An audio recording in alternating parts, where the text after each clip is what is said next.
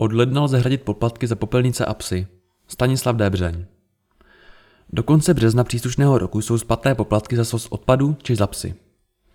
Příbram už nebude tisknout známky a složenky, jejichž doručení mohlo být pro některé impulzem pro platbu.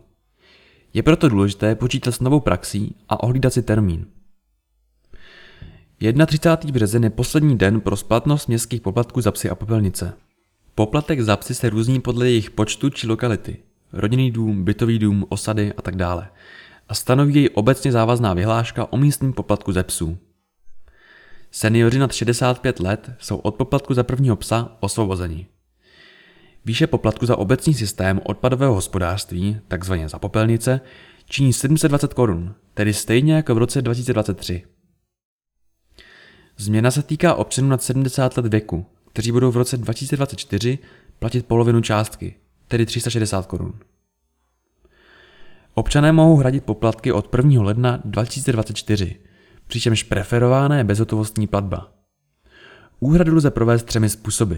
Za prvé, portál občana, portálobčana.příbram.eu. Za druhé, bezhotovostní platba. Za A, místní poplatek za komunální odpad. Číslo účtu 1783 pomlčka 52168939 lomeno 0800. Variabilní symboly jsou stejné jako v minulých letech. Případně je sdělí na telefonním čísle 318 402 341 nebo 318 402 241. Za B. Místní poplatek ze psů.